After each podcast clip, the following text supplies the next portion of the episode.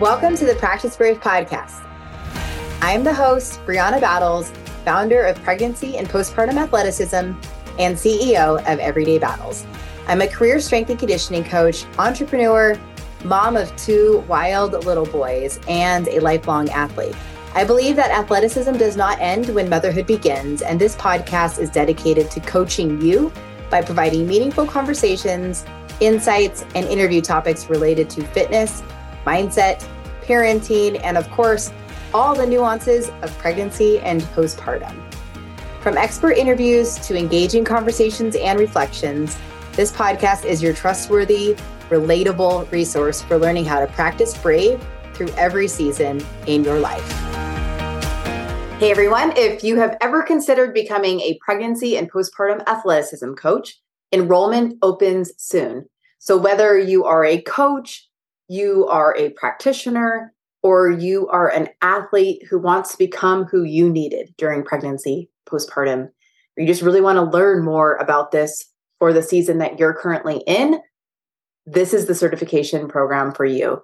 It is totally online and self paced, which means you get ongoing access to the curriculum. I would love to have you join the team of international coaches that are truly changing the game for women in their communities, whether it's online or just their local community. They are making a big difference, and I would love to have you join that effort. So you can get on the wait list, which is at www.briannabattles.com slash waitlist. Hey everyone, welcome back to the Practice Brave podcast. Today, I'm going to be talking with you about exercise programming from the perspective as a coach and then also navigating as an athlete we will be hitting on themes about pregnancy and postpartum, but really just trying to create an overall big picture of how coaches and athletes can better program for themselves throughout all seasons of their life by understanding some main themes and concepts. And in order to help me have such a big conversation, um, I'm bringing in Heather Osby, and she'll be asking questions, and she understands my brain enough to know how to keep picking and picking until a big concept is broken down into smaller steps because that's basically what she does with me every single day in business. So Heather, thanks for being here. I'm so happy to be back and I love to always break down your big concepts so that everybody can understand them. Yeah, like quite literally your job description. Yeah, and it's fun. It's fun because I speak you and then I speak normal human and so I can translate. Oh, well, I hope you guys are going to enjoy this episode because there's going to be, I think it's going to be a lot. And I also hope that you're able to take notes and apply it to your own unique situation and questions that you have with your own clients or your own body and how you're currently approaching your exercise programming and training in the season that you are in. So, Heather, let's kick this off. All right. Yes. Okay. So what we wanted to talk about pregnancy and postpartum, but probably focusing a little bit more on that rebuilding side of things, right? But let's let's talk about pregnancy first because we were just talking before we went live here that you know there's the concept of progressive overload, but in pregnancy that doesn't really apply. So can you talk a little bit about if it's not progressive overload, what is it in pregnancy? Yeah.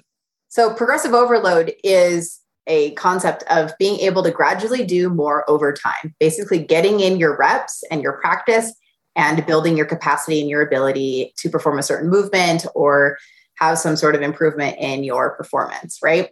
Pregnancy is a slightly different approach. It's kind of like a, a progressive deload where you are doing less over time because your body physiologically is doing a lot more as your pregnancy continues. And that can be really frustrating, especially for those who feel like they can just keep doing what they've always done and they just want to have super fit pregnancy. It can be hard to want to scale. And a lot of athletes will say, like, well, I feel pretty good still, which is great. You don't have to scale dramatically. You just have to scale enough so that you are preserving your overall core pelvic health function and your long term performance. So that's a conversation around can I versus should I? Could I double under my baby out or like, you know, do a bunch of double unders on my due date, you probably physically could. But I wouldn't suggest doing that because that is not an appropriate programming stimulus for that point in pregnancy, right? Because that's high intensity, it's really repetitive. There's already a ton of load on your core and pelvic floor, and we don't need to add the force of impact and repetitive impact and a high volume of impact at that point in pregnancy. So that's one example of like two contradicting things, right? Like 40 weeks pregnant and doing a high volume, actually high load, high intensity cardiovascular movement. Those would not be two things that I would recommend. So pregnancy is really about deloading your all encompassing efforts towards exercise. You can keep doing a lot of the same exercises, but how you're doing them has to shift and change or be paused for a little while. Yeah, and so let's let's dig into that concept a little bit, but let's break it down by trimesters, right? Because those changes are going to kind of be dependent on where you are in pregnancy. So, in the first trimester, what do we need to be focusing on both like for ourselves or if we're programming for other people? What changes should we make to exercise at that point in time? Yeah, I think this is when we have to start looking at the whole person approach and say, okay, my body is preparing to undergo a lot of change right now. Some people experience a lot of change immediately and dramatically. Their boobs hurt, they're tired, they're throwing up, or they're really nauseous, they have significant food aversions. And some people are like, I, I feel pretty much okay, other than this being overcome by, like, oh my God, I'm pregnant, something is happening in my body. And like, no one knows. And so it's a big deal to you, but like, not really a big deal to anybody else. And so there's a lot of different emotions and experiences that are getting juggled during that first trimester. And I think it's a great opportunity to experience like movement education and education around what your body is about to undergo. Because you're not going to notice like significant physical changes, even if you get like a little bit of a bloated belly. Like that's not that's not a significant physiological change on the outside, but there is a lot going on on the inside. And so you have to kind of change aspects of your approach, at least in acknowledging that shit's about to get real. I need to be prepared. And I'm not trying to hold on to this identity and my exact way of training throughout my whole pregnancy. I am ready and I am willing to adapt. And that just means learning about what your body's going to go through, understanding that diastasis is an extremely common experience in pregnancy. There's no avoiding it. Knowing that your pelvic floor is going to be more vulnerable because you have a baby growing and sitting on top of it. Your tissues, your fascia is having to expand, it's having to withhold new amounts of stress and strain again, all normal. This is an extremely, our bodies are incredibly adaptable, and this is what they are designed to do. And our training has to complement that. So, understanding that and having that basic body awareness, movement education early on about the changes that are coming to your core and pelvic floor and what your training is going to look like is one of the biggest things I like to focus on during that first trimester. Okay. So if I'm feeling pretty good or my client is feeling pretty good, no big adjustments to like reps, sets, overall exercise volume? I wouldn't say so. I, I mean, I ne- wouldn't necessarily be recommending like hitting a PR and competing and doing things like that because that's just an extra level of physiological stress. And I wouldn't recommend that right now. You have to be able to weigh that like, can I versus should I? And is this truly serving me or is it serving my ego? And that's a really hard conversation to have. Trust me, I freaking get it. And I know you get it too. But you know, we're not looking to test boundaries at any point during pregnancy, period. Okay. But if you're feeling pretty good and you want to keep kind of doing your normal ish loads, sets, reps, etc., that's good. And what if I or my client is like dying? I feel terrible, nauseous, tired, and I'm going to come to the gym because I want to do something. Like, would we put more rest in between sets? Would we lower volume? Like, what, what are we thinking there? Yeah, I think intensity is a big one to take down initially. So you don't want them having you like a Metcon where they're like, oh God, I really don't feel good. There's so much value behind going through the motions. And I say that like not just like first trimester and when you're sick, but when you're postpartum, when you're a tired mom, when you're six months postpartum, when you're three years postpartum and life is happening, going through the motions and knowing like that will serve you more than pushing hard intensity when you're physically and mentally like not ready for it going through the motions is a great way to find that compromise between like all or nothing. Yeah, that's such a huge thing to for everybody to hear and like really take that in because it's no like one workout that matters, right? right? It's like the compound effect of of it's the sum of our habits, right? And like this is like my whole thing as a coach is like this isn't just about pregnancy and postpartum, right? This is helping female athletes pursue a lifetime of athleticism Therefore, you have to understand and work with your body as it undergoes different changes and stresses, whether it's core and pelvic health stresses or mental stresses, injuries, or just life. You have to work with the body and the season you're in now. And exercise is an incredible tool for doing just that. Yeah, that's awesome. Okay, so now we we roll into the second trimester. Hopefully, you know, many people are starting to feel a lot better at this stage. What are we thinking for adjustments to make? Let's talk like broadly with overall approach to exercise and mindset in that second trimester. Yeah, I think this is a time where it's like, okay, shit's getting real. Like I have a belly. Maybe it's not super noticeable to everybody else now, but you're probably starting to tell more people um, and you can feel a little bit better about making some of those modifications. That's a big thing for the athletes I work with is them wanting to feel like justified in why they're why they're modifying their workouts. So I think those are those are like some mental things to consider for both coaches and athletes is like that permission so you can just be who you are and where you are right now and like own it. There's nothing that's like you're not weak, you're not like you're not taking it easy. You're just making some adjustments right now. But typically around, it's usually between the 12 and the 20 week mark where we start to really reduce impact. And again, just like we used that analogy earlier in the podcast about the jump rope, you're wanting to eliminate as much continual force and repetitive force on the pelvic floor when there when your structure starts to change when weight starts to change when your center of gravity due to your belly starts to change and when maybe you have ligaments that are just a little bit more sensitive to to that a lot of that high impact right now so that'd be like lower abdomen pelvic floor we don't want to aggravate symptoms right so we have to look at our training really holistically and there's plenty of people that will argue with me about this right well they'll be like oh well no you can keep doing this or you can keep doing that and I try to come in as the non clinician. I am the strength and conditioning coach, right? Like I'm not a practitioner. And I have to look and say, is the exercise choice and selection and the load and the volume and the intensity and all that, does it complement the human right now? Like, what is there like? It's almost like doing a, um, a needs analysis or an injury assessment. Like, okay, if she's doing this movement over and over and over, what does that make her more at risk to? Or what does this help her achieve? we have to be able to have this conversation in our heads of is this serving or hurting? And sometimes there's a huge freaking gray area. And that is fine, but it's knowing the human in front of you, right? So if it's a pregnant person in front of me, I'm going, okay, like, is there a better way of achieving a very similar stimulus, but not having it, you know, potentially create symptoms or aggravate pain and discomfort, incontinence, anything like that? Cool. Because again my goal isn't to just serve ego through pregnancy of like you can do it girl. It's to say like i want you doing this shit when you're a year postpartum without issue.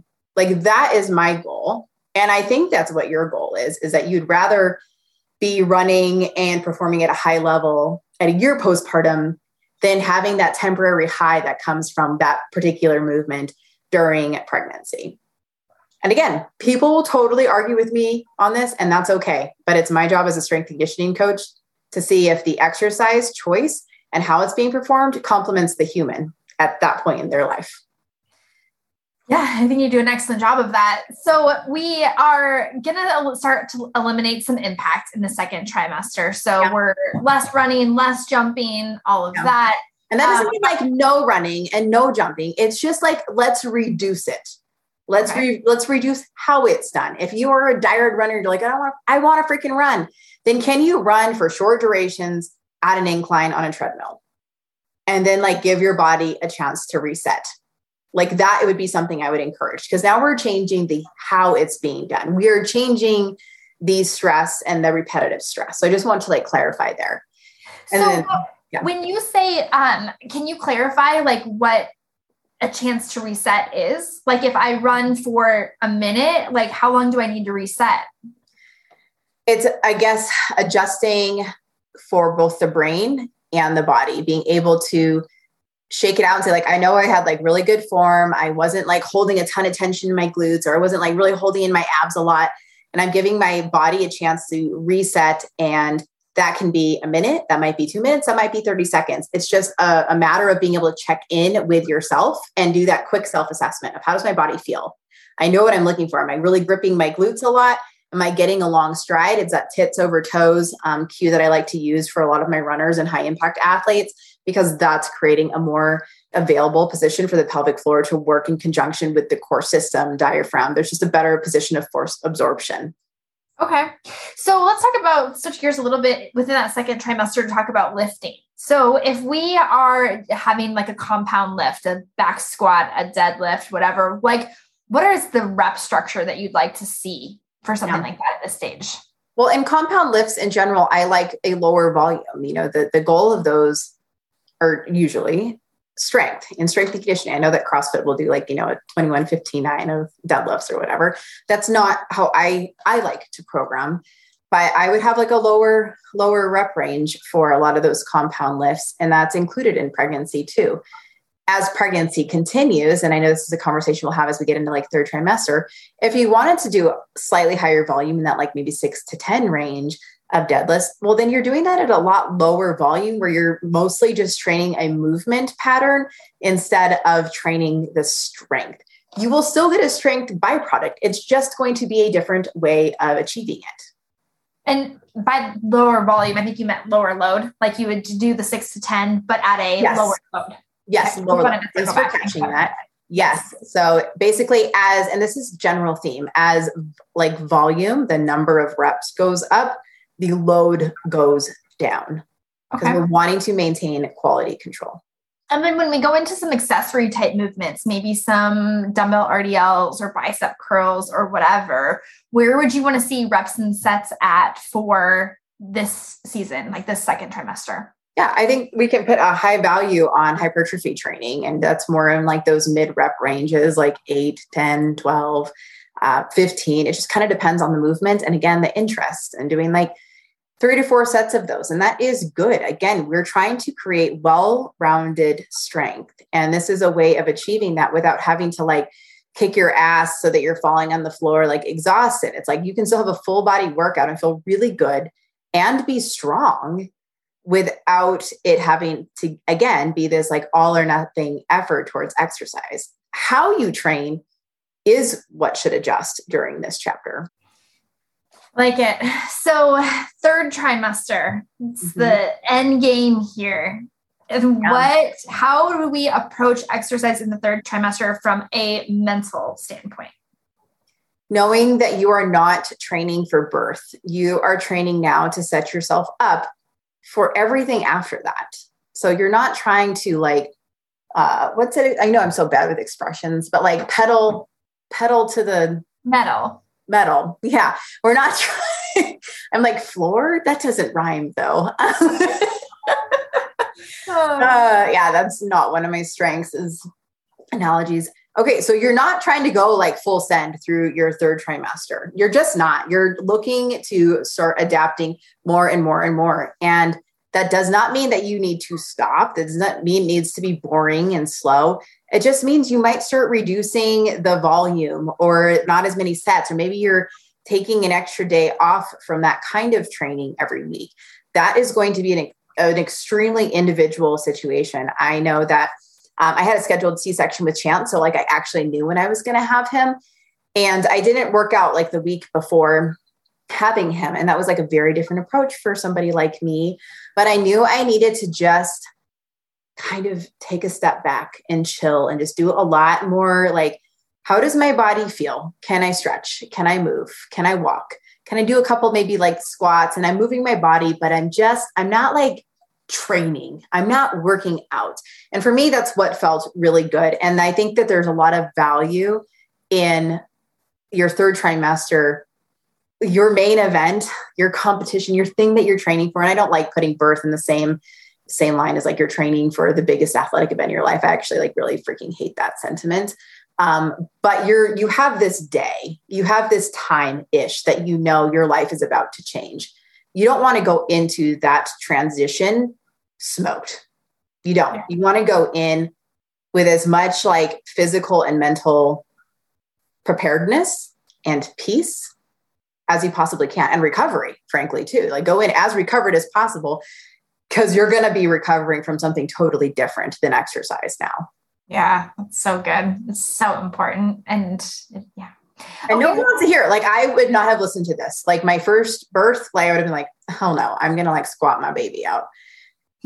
I mean, I was jump roping at 41 weeks. Yeah, I, I know. Like, like, so like, listen, if you're like having a hard time buying in, we get that. We get that. And just there's something that happens about, I don't know, there's just like mom life maturity and like athletic maturity that you can start to see that value. And if you can see that earlier um, on, then like honestly, more power to you. But it is a hard thing to buy into until you just do. I mean, so many of our clients that come to us for fitness programs, it's usually their second pregnancy or their yeah. second postpartum, you know, like, right. and we were right. the same way after our first. Yep. Um, 100%. Well, let's segue to postpartum because pregnancy is just that that consistent deload, like we talked about. But postpartum, I think, is a whole different ballgame. So let's talk about like what, how long would you consider yourself postpartum? Technically, forever. But when we are talking about when you are potentially where like where postpartum maybe carries a little bit more of a vulnerability attached to the name i'd say like your first year you are absolutely truly postpartum, year to 18 months postpartum. Okay. Again, people don't like freaking hearing that. And that does not mean that at a year you're like, woo, shit's normal. And it does not mean that if you're three years postpartum and you have incontinence, that's like, oh, well, I'm I'm not postpartum anymore. I'm like, well, you technically are. And like maybe birth or your recovery was something that like ignited a symptom or an issue that just like didn't get addressed because maybe you were in survival mode and it's just freaking hard and you didn't understand that what you were experiencing like wasn't normal or maybe it was normal but didn't know there was help for that. So you can identify as postpartum as you want. Okay. So when we talk specifics, let's mm-hmm. talk about the 0 to 6 weeks. You yeah. just had a baby and maybe you're a coach and you get a text message, you text one of your clients, how are they doing? And they're like, I'm itching to move. What does that coach or what is that early postpartum human? What should they be doing those first six weeks? Yeah. So, like, your brain might feel like you need to do something. You're like, I need to move. I need to exercise. I need to do something. I'm not used to taking all this time away. But your body is not ready. It is recovering from a significant physiological event, no matter how the baby came out. A C section, and eh, like the, there's no right or best way to have a baby both vaginal and c-section even if you say to me that it was not it wasn't complicated like there's no such thing as an uncomplicated birth like birth in and of itself physiologically is complicated that's another thing that somebody will yell at me about but it just is like there is a lot happening in order to get a baby from inside of your body to outside of your body and then what your body physiologically goes through in that recovery in that delivery and in those first 24 to 48 hours of life with a new human that you made. So there's a lot happening. It is kind of complicated. So you have to give your body time to physiologically heal. That means your vagina, your pelvic floor, everything has to kind of go. If there were stitches with a C-section, your incision needs trying to heal. Things are shrinking on the inside you're passing a lot of blood. Like there is just a lot happening. Your boobs are probably kind of out of control, getting used to breastfeeding. You're not sleeping. Or if you are sleeping, it's totally different kind of sleep. It's not good sleep. It's just, you know, like one long nap. It's just a lot of things are changing. It is a stressful period, even when you have a chill baby. And I had a wild baby and a very chill baby. And my body was under physiological stress from the healing process from both. Period. Even with a chill baby, even with like, oh, I'm actually getting better sleep this time around, you are still healing. You are still in a recovery stage.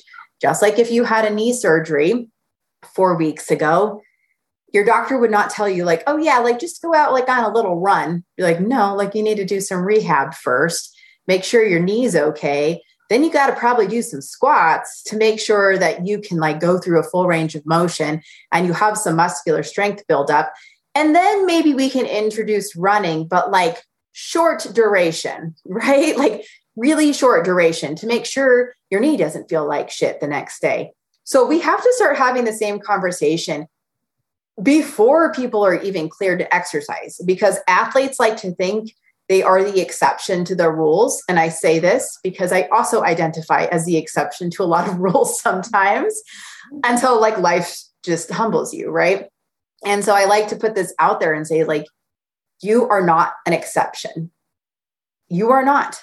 Postpartum does not discriminate. There is so much to recover from and so much to acclimate to that exercise needs to serve you. It should not stress you.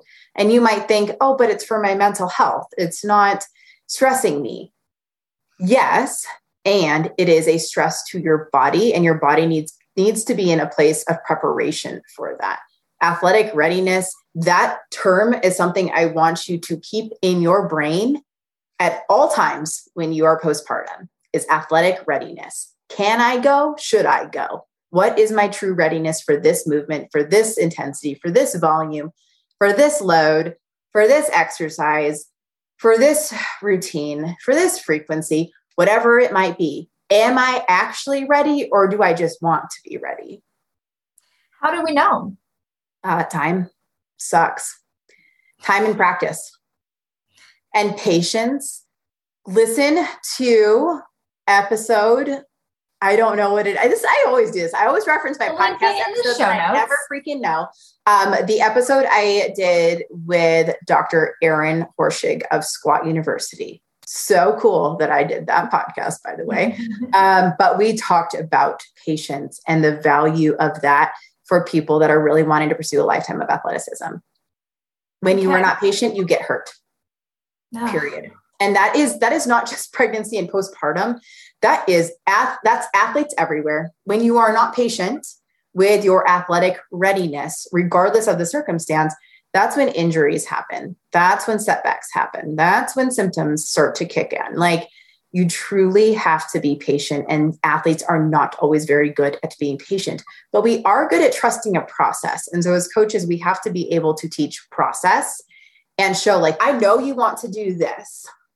I'm talking with my hands here but i know you want to run a half marathon at a year postpartum. Miranda granger like i know you want to get a fight and be like feel like you are confident and ready to fight like that's that's not just like a physical thing that's a mental and emotional preparedness and readiness right i need to know if that's what you want to do how can i get you there fastest i will get you there fastest if you are slow to start and if you trust and you don't skip, you don't skip steps, you just slowly add a little bit more over time. And that is progressive overload. And we have just complicated the shit out of that. So if I'm hearing you right, everybody who's listening has to be patient. This applies to everybody. Yeah. Doesn't matter how fit I was or how fit I mm-hmm. am going into this. I have to go slowly. Yes. My highest level athletes, the ones who get paid to perform, and I say this all the time because it is something us average people need to hear, is they are the oftentimes the easiest ones to coach, even though they technically have the biggest egos because they have the most on the line. They are willing to trust the process because they are used to that working, right? They know how to peak. That is what they have trained for their whole life is to know when to peak. And this is no different we don't have us average people don't have to peak but like i want to feel good enough right i want to be able to do the things i want to do and not have to second guess my body or if i can do something and that's the season of life that i'm in and that's mostly the season of life that you're in where we can like go and go do our workout go on a run go to jujitsu and be like i trust my body to do its thing and like that's a good feeling and that's a feeling that is earned over time and body education, body awareness, and so much freaking patience. And it sucks. And it is hard. And it is always worth it. Hmm. Yeah. The slow way is the fast way. It is. But that's, again, it's really hard to buy into. But it seems, in my experience of coaching a lot of different humans, it's us average people that want to think that we are an exception. So, like, well, I'm going to sign up for a figure competition at six months postpartum, or I'm going to sign up for a CrossFit competition at four months postpartum, and I'm going to do this. I'm going to get back into strongman. I'm going to do all these things, and I'm going to start like pushing boundaries before my body's actually ready for it. And you know what? Like, maybe your body adapts, and maybe it's cool. Maybe it's cool for a while until it's not. And that is that's a theme I see a lot too, is that like around the year or maybe nine months to a year postpartum mark, they're like, God, I have some significant hip pain. I have a lot of back pain. I have plantar fasciitis in my foot. Like they have orthopedic symptoms too. It's not just like core and pelvic floor, it's the culmination of doing too much too soon when their body was not in a season of athletic or functional readiness for the type of stress and demand that they put on themselves. Not to mention, we have this culture where it's like, don't look like I had a baby, got to get back to doing the things I was doing before, where we're trying to prove something to ourselves or to others. And just like, you know, like that, that postpartum fit mom culture of like, I just got to get my body back. Like, so we're motivated by these outside influences too that have become incredibly normalized and like, it's not really serving us. That's not serving a, well, a well-rounded athletic approach. But we are so led by desperation and insecurity and ego.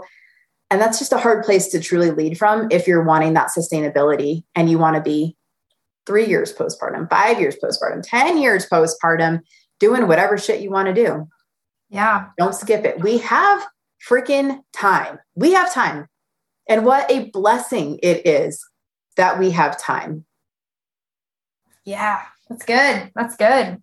Well, I want to close this loop on the zero to six weeks thing because that was Are like still there. that was a hell of a tangent, and it was a good one though. Um, so so we've established that we're not going to be running, we're not going to be doing anything wild. Can we walk? Can we move yes. a little? What can we? Yes. What does that? What does okay, that look so like? Zero to six weeks is a lot of rehab. It's getting familiar with your new body. It is walking for enjoyment, not walking for miles or exercise or set amount of time. It's just going to get out there and moving your body.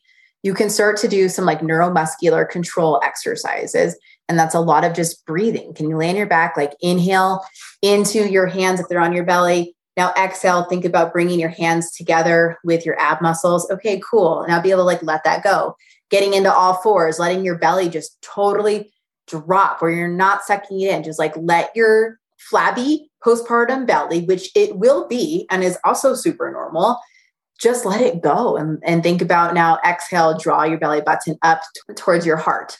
Okay, cool. We're making some progress here. You're just getting reconnected with a system that has been super stretched out and probably has gone through some kind of trauma, C section or vaginal trauma, trauma right? So we're getting reconnected with that system. I hope you're you have access to a pelvic floor physical therapist that you can try to get in and see around that six-ish week mark postpartum, just to get some feedback on like what you're doing and what your tendencies are, what you might need to have a heads up about. So if you're somebody who bears down a lot, or you're somebody who, you know, maybe has a significant diastasis, you need that feedback. It's a great time to go see a pelvic floor physical therapist because your doctor's going to tell you you're cleared for exercise. We, we just want to be told that we're cleared and we're like good to go. And, you know, tell us what I want to hear, right? And athletic readiness is that does not mean that you are cleared for what you were doing before or what you want to do. It means you're you're you're not bleeding anymore. It means like everything like looks good on the inside, maybe like your uterus looks better. Cool. Like okay, how does that influence exercise though? So you're cleared is not a green light for normalcy.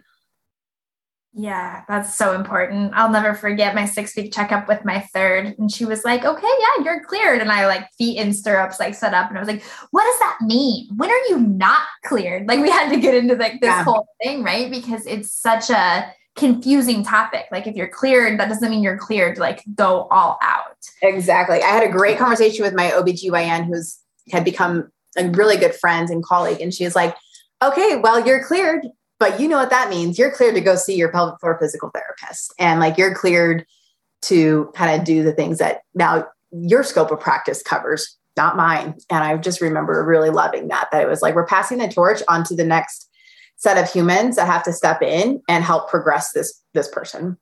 Yeah, so important. Okay, I I'm going to ask a lot of really specific questions going forward about like the stages as okay. we talk about healing. However, before we do that, I want you to explain to the listeners what learn control load explode means because I think they need to understand that before we can get into some of the nitty-gritty. Okay.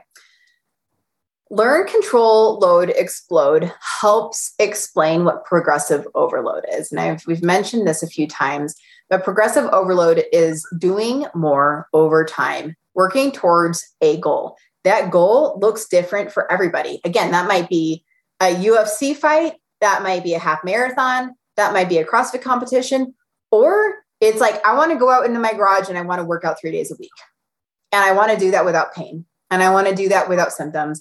And I want to do that where I feel like really confident in moving in my body and that I know how to exercise. So, like, the end goal is different for every single human. Every single human. I'd say the broad goal for every single human is try to stay injury free, try to keep doing the activities that they like doing, whatever it is they like doing, and to do it in the, the frequency that they want to do it in. Right like that i think is the end goal for a lot of humans is stay as healthy as i can by doing the things that i want to do and like to do. So if we can help them do that then we're doing our job as coaches. Okay so okay. but i didn't talk about learn control. Yeah, yeah that's okay that's okay. So it's a framework that helps framework. us understand like the steps of learn or of progressive overload. Yeah so what they're like stages right? Yes so Learn, Control, Load, Explode is a framework that was introduced to me by Tom DeLong, who is a mentor and coach of mine um, in the strength conditioning industry. And he died a couple years ago. And so, whenever I talk about this, it is extremely important that I don't go on the internet and see somebody else saying learn, control, load, explode, because that's not my shit. That is his intellectual property. And I want to just be extremely clear that if you use this framework that you are crediting it to somebody who is no longer with us and made an extremely important impact on my life and so much of the coaching that we do i've because i this is something i get like very enneagram 8 protective over like so well, now that I, well, and his, just a side note, his interview is consistently one of the most popular interviews inside of our coaching certification. Mm-hmm. People love it. It's mm-hmm. so good yeah, and it's good. And I'm so grateful that I have that in the coach course so that it can live on like so much of his brain and coaching philosophies and teachings can live on. And so this is one of the best things I learned from him because it helps show a process, right? And a lot of us want to understand well, how do I actually progress somebody if I'm a coach or if I'm an athlete? How do I actually make progression? How do I know my athletic readiness? Well, this spells out athletic readiness while you still have a lot of creativity to lean into. And that's what i like about it is it's not rigid. It's really fluid in how we create progressions. So learn is neuromuscular control. That's learning with a pvc pipe. That's learning how to connect your core and pelvic floor to your breath. That is just your intake right? That is white belt life as in jiu-jitsu. You are learning themes. You are learning about your body. You're learning movement patterns. You're learning concepts. That is your intake time. That is the fourth trimester.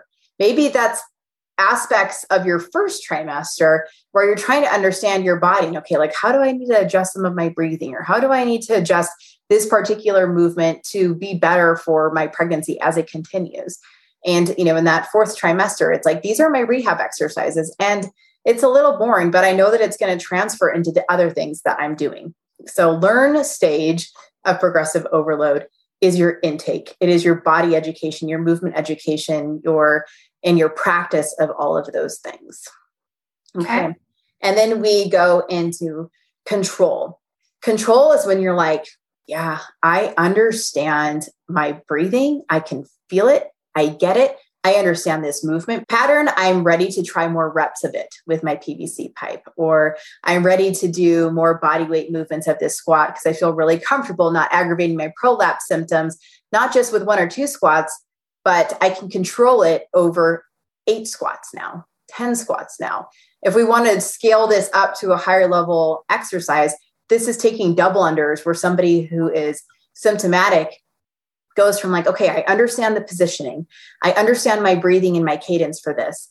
Well, now I need to learn to control it by adding some volume. So maybe I can do five to 10 revolutions and I'm not peeing.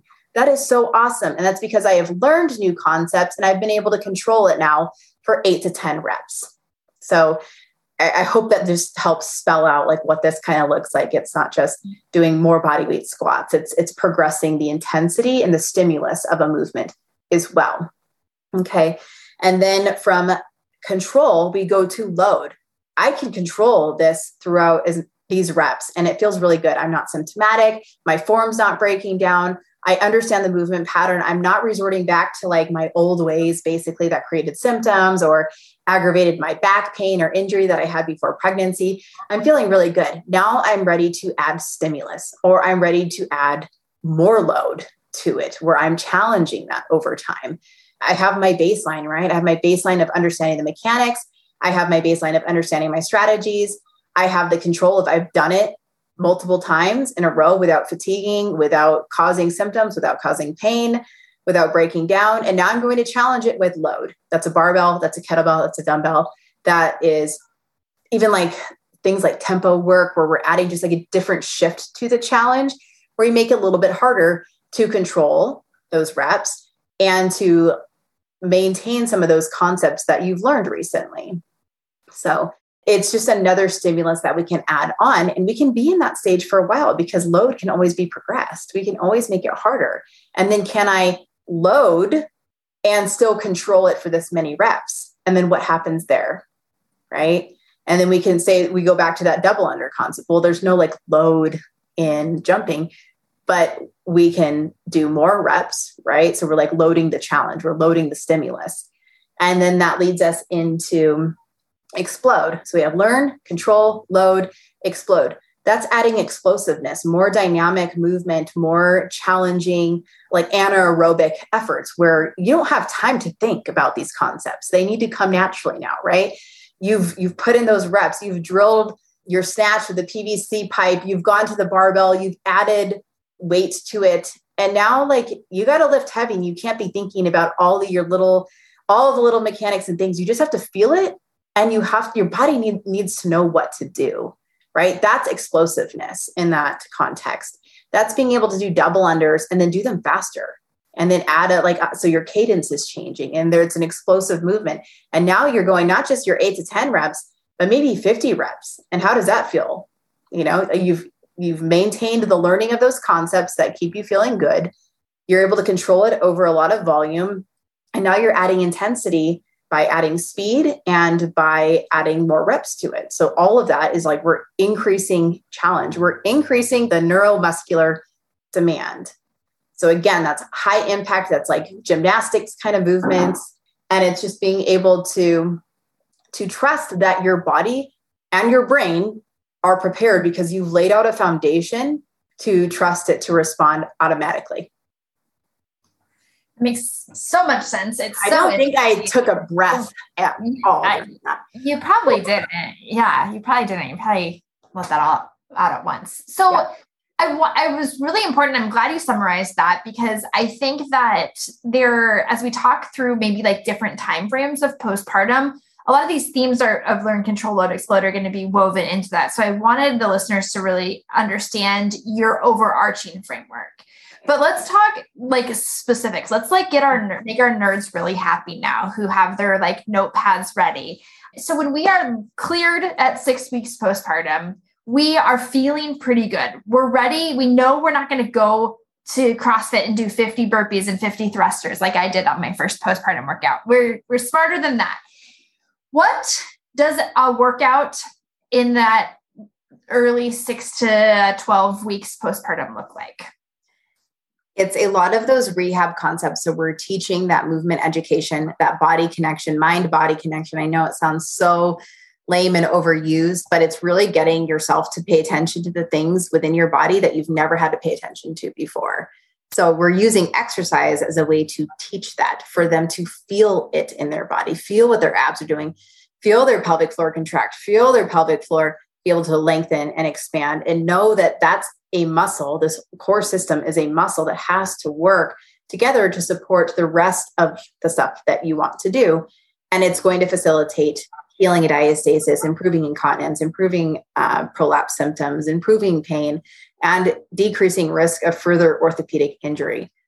But what that actually looks like is prioritizing rehab exercises and then starting to introduce compound movements because again whether a mom is trying to pursue high level performance and fitness or she wants to just kind of be like a recreational exerciser who's squatting with her kids and going to the park and not having a lot of back pain or peeing herself is to incorporate compound movements into her programming because they her exercise especially postpartum needs to match activities of daily living. That's carrying that's squatting that's hinging that's being able to reach overhead and push that's being able to have exercise that complements all of her activities of daily living.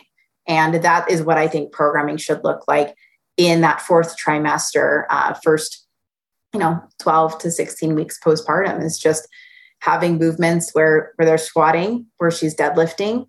And this does not have to be heavy. This can literally be like light. This can be bands. This can be uh, dumbbells. This does not have to be like heavy heavy weight or anything like that. And frankly it shouldn't be heavy. Your postpartum your like first uh, zero to 16 ish weeks postpartum is all the learn and the control and some load stage. And okay. when I say load, it is very moderate load. It's load that matches activities of daily living, and it's load that feels like very simple compared to what they were doing prior to pregnancy. So when you say it matches activities of daily living, yeah. do you mean like I got a 25 pound toddler? So it's about 25 pounds of load? Sure. Yeah. Can okay. you carry your uh, 25 pound kettlebell in your farmer's walk because you're going to be doing that with your kid in one hand and your car seat in the other, right? You got to be able to make that trip.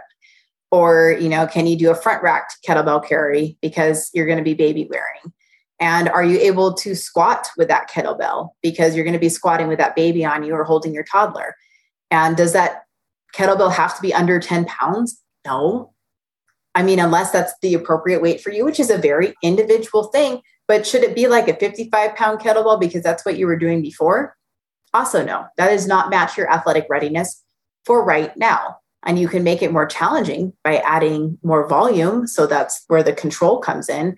Are you able to squat well? Are you able to move well? Are you able to keep your core upright when you're doing your farmer walks instead of just like collapsing to one side or feeling like your shoulder's just going to rip out of its socket?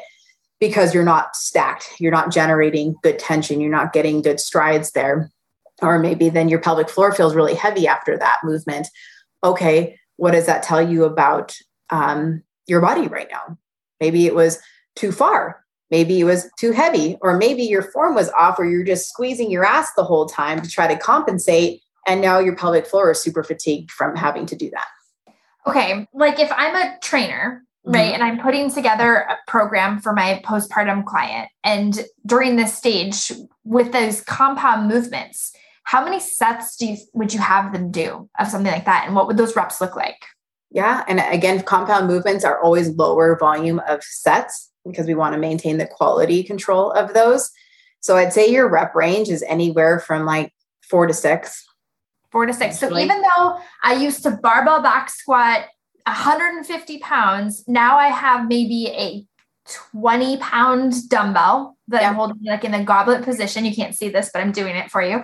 So I'm holding that there and I'm still just doing four to six reps. Yeah. Four to six reps of like three to four sets would be really good because again, you are building your capacity. It should feel easy. That's the point is to give yourself a higher ceiling to work towards, right? Like you want to be able to slowly progress so that you're not getting these setbacks.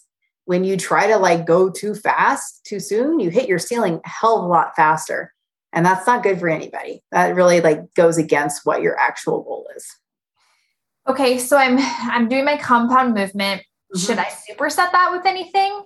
Yeah, and it depends on like the human. So some people might need to do some like rehabby down training movements after their deadlifts because maybe they get like a lot of pressure or they're having some pelvic pain. So that'd be a good time to superset it with some down training movements. Some people maybe need a little bit more like engagement of their pelvic floor. So you could kind of incorporate rehab and do a superset, which I feel is a great way to kind of meet the athlete where they are um, because they're going to be overdoing boring rehab. They just did that for their, you know, first six to eight weeks postpartum. So you can make their their program, like you can fit it into their program a little bit more easily. Or you can throw in like a core exercise where it's still rehabby, but you get that buy-in of like, I feel like I'm doing something, right? I feel like I'm doing something for my abs.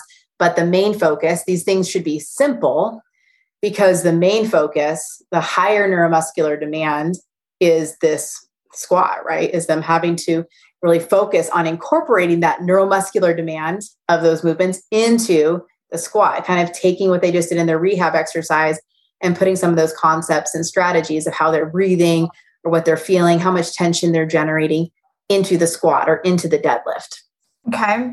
And you mentioned either down training or maybe cueing more pelvic floor engagement for that secondary yeah. movement. How what are some clues that a coach could look for to help find that? Maybe like ideally they'd go to a pelvic floor physical therapist, so they'd come armed with that information, but not everyone's going to do that. So as a coach, what cues could I be looking for? Um, first, I would say if you don't know this, then enroll in my coaching certificate in postpartum athleticism because that will help guide you. And as far as like looking at clues from the outside in, but typically people that are squeezing their glutes a lot or they're sucking in their abs quite a bit, um, they're just like a higher tension person. They likely have a hypertonic, which means tight pelvic floor, and they need to be able to down train it and learn how to relax and let go of their belly and let their pelvic floor lengthen. So getting them into that all fours position is really helpful. That's probably one of my favorite ones for getting that buy-in and understanding, even like the quadruple like rocking, like that can be really effective too because it helps them just like let go mm-hmm. um, instead of because you know of gravity like gravity helps them actually let go versus putting them upright well then we're more inclined to like hold everything in versus just and when you're working in that hinged position, you're able to let things go a little bit easier. So, yeah, the grippiness, the tightness. Um, but if somebody cannot feel their pelvic floor at all, like, and that can also be another cue is just like get your hands on them with their permission and consent and whatnot. But, you know, how, like help them feel like, okay, I want you to inhale into my hands. I want you to exhale, like engage your pelvic floor. You can use a variety of cues. Again, I'll go over so much of that's in the coach course but I think it's just having an ongoing conversation. What kind of symptoms are you having? Do you have to pee? Do you have urgency?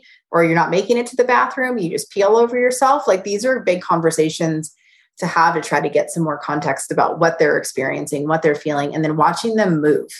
Their movement will tell you so much. And if you're a coach, you understand like good form. And I know that there's that's also a gray area that people want to fight over. But like look there's there's like ideal form for a reason and we need to coach people close to that first. And when they've mastered their good form that's when they have a little bit of a gray area to move into shitty form under certain circumstances. Okay that makes a lot of Another sense. tangent but you know. That's okay. Okay so we've got these compound this compound movement. We're pairing it with some kind of rehab. What's next? So from rehabby into what? What would you pair with that? So we probably do, you know, you mentioned like three to four sets in that range. And then we would probably move into more accessory work, right? Like yeah. what kind of things would we jump into? I personally like to have accessory work that's complementary to what the compound movement was because we're building off those patterns. And again, we want to get that mental buy-in. So if we're they were doing squats, well then maybe like we can complement that by like hamstrings. Okay, so let's do some RDLs, or why, why don't we introduce some single leg variations too, um, if that feels okay for them? And just you can pick complementary lower body exercises to go along with whatever the compound focus was for that day. And in this earlier postpartum stage, we're probably like in this learn control spot in this, you know, whatever 13, 12, right. 16 weeks postpartum. What should the reps and sets look like at that stage? Yeah, I still think it can be like somewhat hypertrophy reps where that's, you know, in that six, eight, 10 ish range where we're trying to really maintain quality control. That can be really good for them too. Yeah, okay. it just really kind of depends on the movement. But if we're just doing some like bridges or like some glute bridges or those like single leg stuff, like the more complex it is, the lower level, but like say like a bridge for example is fairly easy movement for a lot of people you could go higher range on that it's just making those adjustments for the individual and know that there is just there's just a range and ranges are normal and okay when you're programming you can say like eight to 12, like let them choose. Mm-hmm. They'll probably choose 12 because they'll think more is better, but then remind them that better is better. That's me. I always do that. I know. Um, now, what about number of exercises at this point in time? So we probably had two up here in our with our compound and our superset. How many accessory exercises should we do? Maybe three. Three.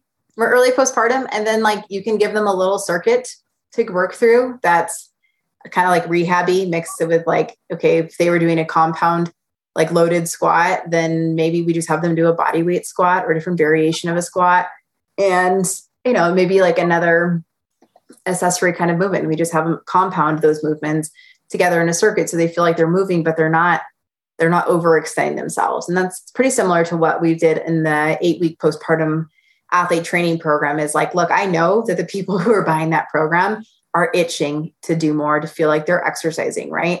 So i can give them the stimulus of like they're kind of working through a 10 minute amrap or whatever but it's all movement and speed appropriate for where their body is at right now. And that's the thing is like, are we, there's no right or perfect exercise. And that's why, like, I know I'm not giving like the answers that everybody wants. Like, tell me what exercises you tell me exactly the sets and exactly the reps. And we just have to go off of loose framework and general themes and then be able to adapt those themes for the person that we're working with or the class or the kind of vibe that we're working with. Yeah, no, I actually think this is really helpful. Like when I envisioned myself years ago when I was actively doing this, I think this would have been really helpful. And, and as we look into more this like six month ish postpartum range, the structure is probably going to be similar, right? Like of what we just set up compound, accessory, maybe a little circuit. How does the volume and the sets, like the overall exercise volume and rest and everything change as we move? You might add an extra set for your compound movements, but generally speaking, compound movement reps are lower because you're doing those for strength, right? Like you're doing so we, progressively add load over time, but and that is a stimulus that is changing, but you're not necessarily adding like going from five reps to 10 unless you're now trying to train for hypertrophy, which is fine. But again, if we're trying to prioritize it as getting stronger over time, you can incorporate hypertrophy kind of training into a lot of the accessory work that you're going to be doing. Yeah. So maybe our compound, we went from three sets to four and we yeah. increased the load a little bit. Yeah. You could do like three sets of five initially. And then, like, now this cycle where you're progressing, maybe you're going to do four sets of six. It's not dramatically different. It's just different enough. It's a change in stimulus, even if it's just a mental stimulus. Yeah. And then with that hypertrophy, we're going, can we add more sets there as well at this yeah, stage? You could, or you could like, you know, have like a superset and then like now add another two exercises to superset on top of that. So you're adding, so say there's like three exercises that you're working through. And then maybe now you add two exercises you after that that you superset and you work through. So now you're just adding more variety to your accessory lifts or you add an extra set. You go from three sets to four sets, or you add more volume, like you're going from eight reps to 10 reps for that particular exercise. There's a lot of freedom in here. And I think that coaches are so systematic, and that is good. And you have to get creative to maintain interest in the way that's still going to keep progressing them. Yeah. And I think just to speak from our own experience, this is uh, something we talk about all the time is that, like, strength and conditioning principles with like keeping your human ha- right. like interested and happy. And that's like that's your work as a coach to you know be constantly right. trying to figure that out. Right. It's like so much of strength and conditioning is just the consistency of like i mean i have been back squatting for 20 years um, on mondays. Basically i freaking like that. But like you know it's I hope I'm back squatting when I'm 80. And it's because it's a good exercise for me right now. If it stops being a good exercise for me at some point in my life, like, okay, but then I'll find another variation of it. You know what I mean? Like, there's always options. We just have to be able to creatively look at it and know that it's the sum of our habits and our movement patterns. Like, we are prioritizing movement patterns that will help us be better lifelong athletes not just postpartum athlete, not just this kind of no, like for your freaking life. You have to squat for your life. You have to squat. You have to hinge, and you can train those movements in a way that complements the body you're in right now with your level of athletic readiness now on behalf of long term. Yeah, I think and as coaches, like it's okay to look at your programming and think this looks a little boring or like yeah. this looks similar from week to week. That's that's normal, right? It is normal. And it's like like I hope you can also look at that and find security in that that like it's actually working. I'm not getting injured. I feel really good and I'm doing similar things, but I'm making progress because guess what? I just lifted 20 pounds heavier than I did last cycle. So that's freaking cool. Or I'm using the heavier dumbbells for my set of eight, and I wasn't doing that before. Or now I'm able to control it with tempo without my back going out and feeling like shit the rest of the day. I like my form has improved, my control has improved. Um, like my body composition has improved because I've been consistent like flashy and intense and throw you into the ground. Sometimes that is good. You and I both like a good kick me in the ass kind of workout. And we have to have well rounded strength and conditioning to be that lifelong athlete. Intensity cannot be done every single day without there being some kind of repercussion. Yeah. Yeah. People won't like that. You can't be doing like three days and have that be your strategy for long term because it's not a long term strategy. Yeah. Nope, sure isn't. So I I think we have summed this up very well in terms of like what an overall framework can look like, how we can add load and volume over time and what that looks like. The last thing that I really want to hit on, actually, I have two things that I still want to hit on. The first is introducing impact back in. You talked a little bit during the learn control load explode about double unders, but impact activities often induce some incontinence or like feeling of like that just doesn't feel good how what should that look like because often what it does look like is someone tries to do 50 or 100 double unders to like come back in what should it actually look like from your in your opinion just like everything else it's relearning the fundamentals of what your body is ready for. How do I absorb impact? How do I produce force? Right. So if we're trying to produce force, that's that repetitive jumping and being able to create the, the actual like getting off of the ground. But then we also have to be able to absorb the force of coming back down. So we can simulate that without a rope, without a lot of high volume, by doing some exercises you know on one leg. Can you can you balance on one leg? Can you balance on the other leg? Okay can you jump and land and sort of absorb that? And how does that feel? Just a slight tiny i know no one can see me right now but like being able to jump absorb stand how does it feel does it feel like my vagina is falling out or does it feel like i'm able to absorb that impact in my glutes as well and not just squeezing and holding at the top right? So it's being able to kind of work with taking the stimulus and scaling it down and scaling it down. And coaches are really good at that. We're so good at finding modifications. So when you're trying to think about jump rope, what's a modification for jump rope? Okay, well, let's not use the rope. Okay, what's another modification for jump rope? Okay, can we do like calf raises? Just come up on your toe. Or can we just have them like jump for a second and then come back down and then jump again and then come back down. So now we're slowing the tempo. Get creative in your scaling. There is no right or best way to progress. It's just taking the stimulus and making shit less complicated. What about rest? Like when you're in the middle of relearning jump roping, maybe it's going well. Maybe you're like, you don't feel excellent, but you feel pretty good. Should we be stopping and adding rest in before we repeat? Yeah yeah and similar to i don't remember where in the podcast we talked about this but giving your body an opportunity to reset and that's like neuromuscular control that's your brain being able to go like okay what was it we just did what was my like form or what was my strategy for that okay can i do that yes and can i do that for short amount of like short amount of time or just a couple um, revolutions or whatever it might be a couple reps and then resetting again so that you are building capacity and building confidence. And when you can train that pattern and that feeling, it's like you can find that flow. And athletes are so good at that. And I, I know not everyone does jujitsu, but there's this uh like you have to repeat patterns a lot like so much. And then you forget them. And then you have to repeat them again. And you go through them again. And you're like god. And then finally you're rolling around and you're like oh wait this feels familiar. And i can't exactly tell you all the steps but i know what to do now because i have drilled it so many freaking times. And you know what to do. And it's the same like that's the beauty of exercise and movement in general is it is a feeling. Your body knows what to do. And symptoms are just feedback telling you do shit differently. This isn't working right now. Do it differently.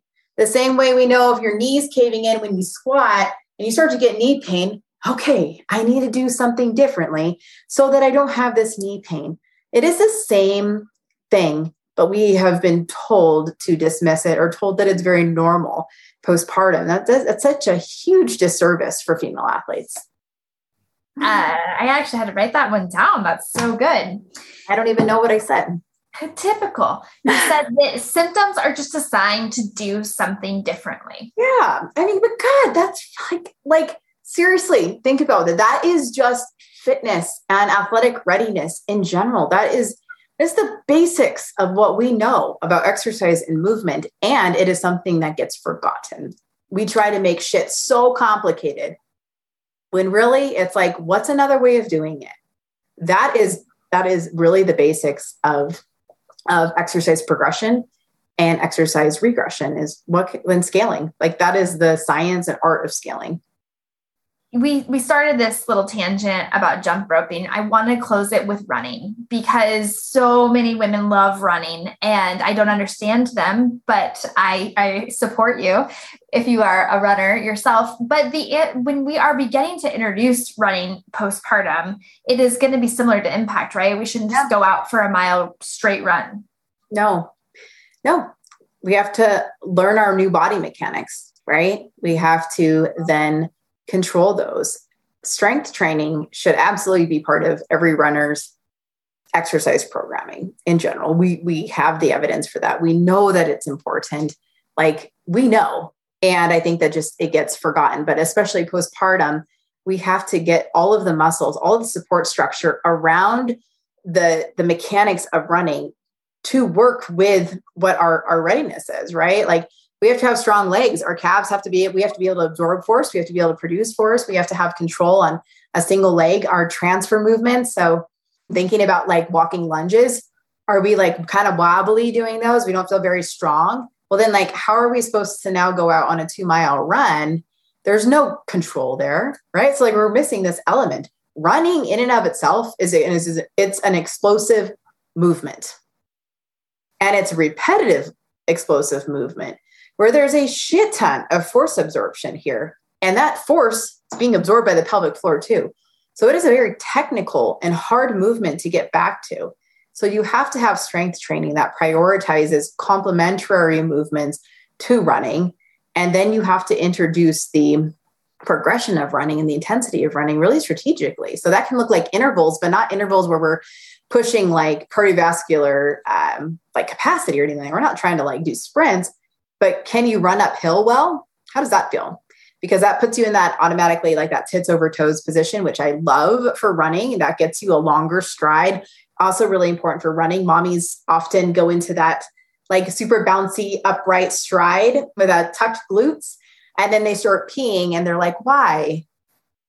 And I mean, so much of this is positional, and then so much of it is is pelvic floor threshold. So again, we have to scale the mechanics of running and say, it's an explosive movement. So, what kind of learn, control, load exercises can we put in front of the intensity of running, the explosiveness of running? And then, how can we take running in and of itself outside of strength exercises and scale it? And that can be scaling duration, that can be scaling distance, that can be scaling the incline and that can be building in a lot more intervals. Like you're going to run from here to there, and then you're going to rest for a while. And you're going to reset. How do your symptoms feel? And then you know what? Tomorrow, how does your vagina feel? How does your ankle feel? How does how does your knee feel? What about the next day? Okay, still feeling good. let's try to run again now. Or we're not just like hoping we're good and to go and they'll do the same thing tomorrow. Cause no, we need time, we need patience. So boring, but so, but that's it. Like, that's just it. Yeah, back to that patience, kind of right where we mm-hmm. started. Yeah. So, before we go today, I think that we need to talk about this concept of athletic leaps because there is, it's, you explain it always so beautifully. And from my experience, and with so many women that I've talked to and coached and whatever, there are just different times in that first year or so postpartum where people are like, yeah, I just feel better yeah. just feel better. And we've had so many conversations about this, like, and we don't have a lot of evidence to support why, but can you speak to the concept of these leaps? Something that I have noticed in the last eight years of coaching pregnant and postpartum athletes and within myself. So that's how I'm going to preface this is an observation is that there is an athletic leap met at certain times postpartum where suddenly you're like, I feel a little bit better. Or maybe I'm seeing body composition changes, or I'm feeling better in my exercise routine, whatever it might be. That tends to be around the four month postpartum mark. Again, around six to seven months postpartum, between nine and 10 months postpartum, between 12 and 13 months postpartum, and then around 18 months postpartum. That's just when people tend, and there might be big milestones in there. Maybe they're getting more sleep. Maybe they've stopped breastfeeding. Like, I don't know. Maybe they're at a body composition that feels more like their uh, typical baseline for them. There's a lot of factors, but there seems to be, there just seems to be these distinct points that, again, are very fluid. They're on a, along a spectrum where you just start to notice some changes and that's a good thing. It doesn't mean that it's, you know, like total green light, like, oh, I'm good to go. I'm feeling really good at four months postpartum. No, it's just like, it's just something to add of like my athletic readiness is improving. Even if I still have symptoms, even if I'm still struggling in, in these areas or this particular exercise, how do I feel in my body? Am I making progress? How do I feel in my routine? Am I making progress? How do I feel in my life? Like, not everything is going to be this like green check mark, right? But we can take little bits and pieces of that and know that things will start to regulate a little bit more and you will have been building that capacity and improving your athletic readiness. And time has a lot to do with that. Yeah. Time and trust. Time and trust. And I think for coaches, this is a really important thing for you to like a little nugget to put in your head so that you can point these times out to your clients when you mm-hmm. see the progress that they're making when you see that maybe like this rep is getting easier yep. or like this rep range is getting easier where before they struggled with four but now they can do 10 or whatever it is like and pointing those out to your clients is so important because sometimes when you're like in the thick of like raising humans and you're healing your body and you're trying to get back it can be hard to see that yourself but good coaches can bring that to the attention of their clients. Point out their strides. Where it's like, hey, like you've been doing awesome. Like you look great. Like you seem like you're feeling great. Like how are you feeling? And like just being able to check in and have conversations and know like like just that encouragement, extra layer of encouragement that's not always attached to like, oh, it's because they look like they did prior. It's just like, how are you feeling? And I notice that you're moving well. I notice that like you seem different, you're presenting differently, you're training differently point out those things. Yeah, it's so important. Okay, well, that's everything I have. You, this was so helpful. I think this will help so many coaches and so many athletes. And I think it's an important thing to point out here that we do have the coaching certification for any coaches who are watching this and they want to understand more about this. Like you get into so much more in depth yeah. in that course. Absolutely. Because I noticed that, you know, there are so many people that come into the coach course to be who they needed, or maybe they have their CPT or their kinesiology degree, but they just like they still feel obviously they don't know how to coach pregnant and postpartum athletes, but they're still disconnected. Like, and how do I actually apply this? Like, what does it look like? What are, and so we do cover a lot of the programming themes that are needed and encourage creativity because there is, this is not rigid stuff. Like these are just general themes to go off of and where you can understand the science, but really lean into the art that is coaching. And I really want to empower more coaches to embrace that. It's a gift. It's like such a unique ability to be able to be a coach and figure out your own voice and figure out your own way to apply the clientele that you attract. Yeah, so important. Well, yeah. thank you so much for this today. It was so good. Yes, thank you for helping walk through a lot of these big concepts and making me go like less like I don't know, abstract. I was going to say spaz, but abstract is nicer. Yeah, yeah, something like that. All right, thank you all for listening. Hey everyone, I wanted to let you know that enrollment for my coaching certification program, Pregnancy and Postpartum Athleticism, opens soon. So if you are a coach, an athlete, a practitioner, somebody in the medical community who wants to change the game for pregnant and postpartum athletes, this is the certification course for you. Go ahead and get on the waitlist for it. That's at www.briannabattles.com slash waitlist. I would love to have you join the team of international coaches that are truly making a difference in their online and local communities. Thank you so much for listening to this episode of the Practice Brave podcast. If you enjoyed the show, please leave a review and help us spread the work we are doing to improve the overall information and messaging in the fitness industry and beyond. Now, if you are pregnant and you are looking for a trustworthy exercise program to follow, I have you covered. The Pregnant Athlete Training Program is a well rounded program for pregnancy with workouts for each week that are appropriate for your changing body. That's 36 weeks of workouts, three to four workouts each week, and tons of guidance on exercise strategy. We also have an at home version of that program. If you are postpartum and you're looking for an exercise program to follow, the eight week postpartum athlete training program would be a really great way to help bridge the gap between rehab and the fitness you actually want to do. From there, we have the Practice Brave Fitness program, which is an ongoing strength and conditioning program where you get new workouts each week and have a lot of guidance from myself and my co coach, Heather Osby. This is the only way that I'm really offering ongoing coaching at this point in time. If you have ever considered becoming a certified pregnancy and postpartum athleticism coach, I would love to have you join us.